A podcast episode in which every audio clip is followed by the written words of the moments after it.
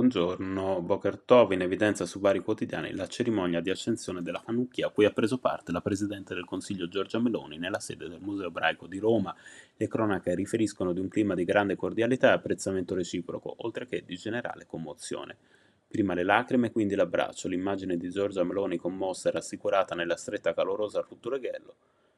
è l'istantanea che va oltre la cerimonia di ascensione della seconda Candela si legge tra gli atti su Repubblica, un'occasione per la Premier per condannare l'ignominia delle leggi razziali e annunciare la sua intenzione di andare in Israele nei primi mesi del 2023. Parole non certo inedite ma nette che evocano da lontano, visto il luogo, quelle che già Franco Fini pronunciò 19 anni fa a Gerusalemme, chiosa la stampa. La potenza del simbolo ovviamente è molto differente, si aggiunge anche perché Meloni evita di pronunciare una condanna netta del fascismo che resta implicita. Così il messaggero Giorgia Meloni la commozione proprio non è riuscita a trattenerla, poco male, specie ad ascoltare le parole di Ruttureghello che l'hanno preceduta. La Presidente della Comunità Ebraica Romana infatti ha augurato al Presidente del Consiglio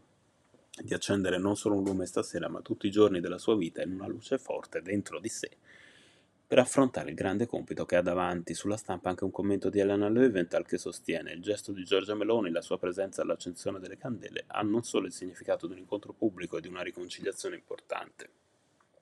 e anche la consapevolezza di un cammino che, seppure fatto a ritroso, è di fatto tutto rivolto a un futuro di dialogo e coscienza condivisa.